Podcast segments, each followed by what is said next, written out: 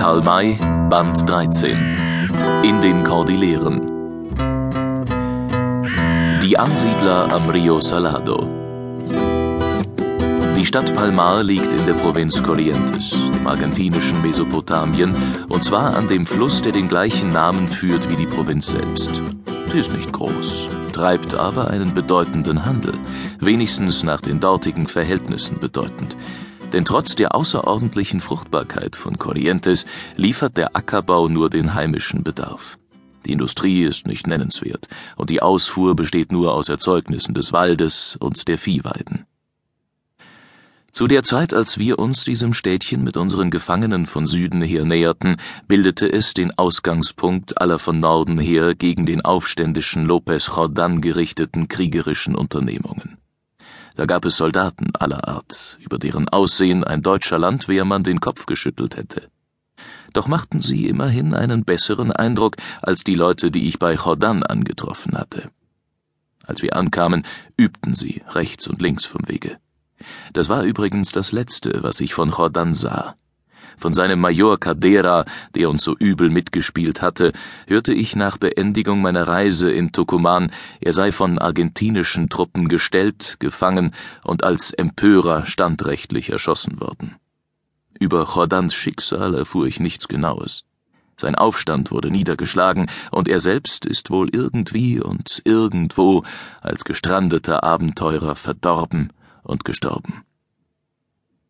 Palmar liegt nicht unmittelbar am Fluss, sondern es wird durch Moräste von ihm getrennt, die man durch Schilfdämme wegbar gemacht hatte. Oberst Alsina hieß uns im Galopp bis auf die Plaza reiten und vor der Casa de Ayuntamiento, dem Rathaus, halten, das einem Lüneburger Heidehof ähnlicher sah als dem Sitz einer städtischen Behörde.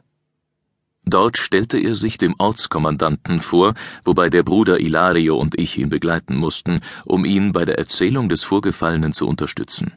Der Erfolg dieses Berichts war, dass die Offiziere der Aufständischen im Stadthaus eingeschlossen und ihre Soldaten in mehrere Koralls gesperrt wurden, um später abgeurteilt zu werden. Mich aber lud der Kommandant mit allen meinen Begleitern zum Essen ein. Die Gefangennahme der an Zahl weit überlegenen Gegner ohne einen einzigen Schuss und die Erbeutung so vieler Pferde, an denen hier zur Zeit großer Mangel war, galt als eine vielverheißende Einleitung der kriegerischen Tätigkeit des Obersten Alsina. Und da er diesen Erfolg uns zu verdanken hatte, erging er sich in allerlei Aufmerksamkeiten gegen uns. Er forderte uns auf, möglichst lange in Palmar zu bleiben und versprach, uns den Aufenthalt so angenehm wie möglich zu machen und uns dann mit allem für unsere Weiterreise Nötigen reichlich zu versorgen. Sein erstes war, uns eine möglichst gute Unterkunft anzuweisen. Wir fanden sie im Haus eines reichen Handelsherrn. Bei ihm wurden wir freundlich aufgenommen und teils in zwei Gaststuben, teils in einem für die Dienerschaft bestimmten Nebengebäude untergebracht. Ich legte mich sofort schlafen, nachdem ich mich überzeugt hatte, dass sich mein Pferd in guter Pflege befand. Die Stadt bot nichts Sehenswertes, und nach den Anstrengungen der letzten Zeit war eine ausgiebige Ruhe das Allernötigste für uns. Der Frater, Turner Stick und sein Steuermann suchten gleichfalls ihre Lagerstätten auf. Die anderen aber zogen es vor, sich in der Stadt zu vergnügen. Mit ihnen auch Gomez, der Indianer, dessen Mutter nach dem unfreiwilligen Bad im Paraná wiederhergestellt zu sein schien. Sie waren gegangen, um sich mit ihren Stammesgenossen zu unterhalten, die in der Stadt lebten oder bei der Truppe eingetreten waren. Gomez gehörte zum Stamm der Abipones, die ihren Aufenthalt hauptsächlich zwischen dem Rio Salado und dem Rio Bermejo haben und infolgedessen die besten Kenner des geheimnisvollen Gran Chaco sind. Als es längst spät am Abend war, kam er mich zu wecken. Er entschuldigte die Störung damit, dass er Abschied nehmen müsse, weil er Ursache habe, Palmar sofort zu verlassen. Als ich ihn nach dem Grund fragte, antwortete er, ich muss sofort in meine Heimat gehen, da sich die meinigen in Gefahr befinden, aus ihren Wohnsitzen verdrängt zu werden. Ich muss sie warnen. Wo liegen diese Wohnsitze? forschte ich. Jenseits des Paraná, zwischen dem Rio Salado und dem Oberlauf des Rio Vibora. Gibt es dort nicht eine Reihe verlassener Ansiedlungen? Ja, vor langer Zeit sind dort Weiße eingewandert. Sie konnten sich aber nicht halten der Indianer wegen, die sich feindlich gegen sie verhielten. Die Weißen mussten fortziehen und ihre Häuser sind zerfallen. Jetzt kommen sie abermals, um uns aus unserem Gebiet zu vertreiben. Sollen wir weichen, ohne uns gewehrt zu haben? Was wollen diese Leute dort? Es gibt auch anderswo Land genug, das bequemer liegt und weit fruchtbarer ist. Warum haben sie es gerade auf jene Gegend abgesehen, die zum wilden Gran Chaco gehört? Das fragen wir auch. Es gibt anderwärts noch so viel Platz, dass man uns in Ruhe lassen kann. Was für Leute sind es denn, von denen Sie sprechen? Sie sind teils aus Buenos Aires herauf, teils aus Corrientes herabgekommen. Ihre Anführer sind ein nordamerikanischer Ingenieur und der Bevollmächtigte eines Bankiers in Buenos. Sie wollen den Rio Salado tiefer und breiter machen, damit Dampfer ihn befahren können. Ist das geschehen, so wollen sie in dem dichten Wald, der sich am linken Ufer des Flusses hinzieht, Bäume fällen und Yerba sammeln lassen, um beides auf dem Salado in den Paraná zu verschicken und viel Geld damit zu verdienen. Haben Sie die Genehmigung dazu? Das weiß ich nicht. Die beiden Anführer sind hier in Palmar gewesen, weil sich der Führer, den sie haben wollten, hier befand. Die anderen Leute, die zu dieser Gesellschaft gehören, blieben an der Mündung des Flusses zurück, um die Rückkehr der beiden abzuwarten. Ist die Gesellschaft zahlreich? Ja, eine Anzahl Männer sind mit Booten den Rio Salado hinauf, um die anderen dort zu empfangen, die mit zahlreichen Ochsenwagen nach den alten Ansiedlungen ziehen. Ist es denn möglich, das Ziel mit solchen Wagen zu erreichen? Ja, nur in der Nähe des Paraná bieten sich so große Schwierigkeiten, dass die Wagen zerlegt werden müssen. Die Teile werden dann ebenso wie das Gepäck von den Ochsen so weit getragen, bis man freies Feld findet. Dort setzt man die Wagen wieder zusammen und kann nun bis zu den Ansiedlungen fahren. Man scheint zu denken, dass diese Schwierigkeiten leicht zu überwinden sind, denn mehrere Männer haben ihre Frauen und Kinder mitgenommen.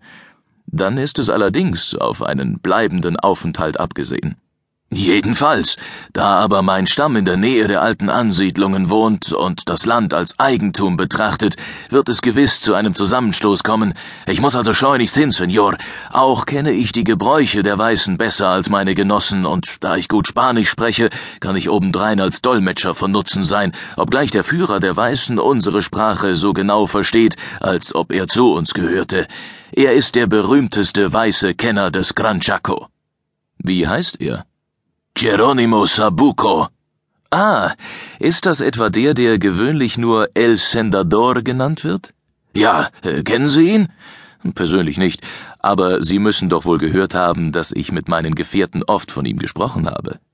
Sie haben von einem Sendador gesprochen, aber es gibt deren so viele, dass ich nicht wissen konnte, welchen Sie meinen. Vielleicht irren Sie sich, und es ist ein anderer. Wir waren überzeugt, ihn weiter nördlich zu finden. Es ist Sabuko, kein anderer. Äh, suchen Sie ihn? Ja, wir wollen zu ihm, um ihn als Führer anzuwerben. Da kommen Sie nun zu spät. Er ist schon gebunden.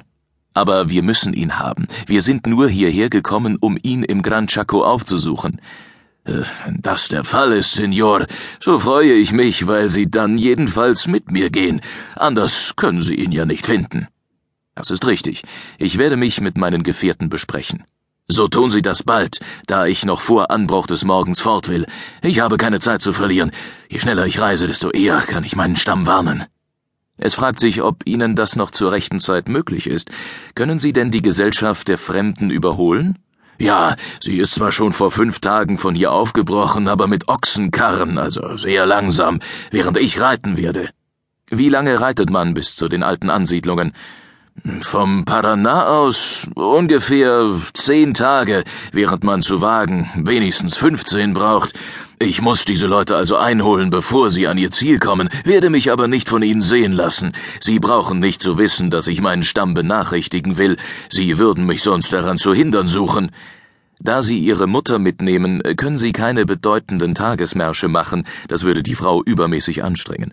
Darum ist es wahrscheinlich, dass Sie doch zu spät kommen, und so liegt an einer kleinen Versäumnis von wenigen Stunden auch nicht viel. Sie können immerhin warten, bis es Tag geworden ist. Nein, Senor, wenn Sie nicht eher aufbrechen wollen, so reite ich allein. Was hält Sie denn noch hier fest?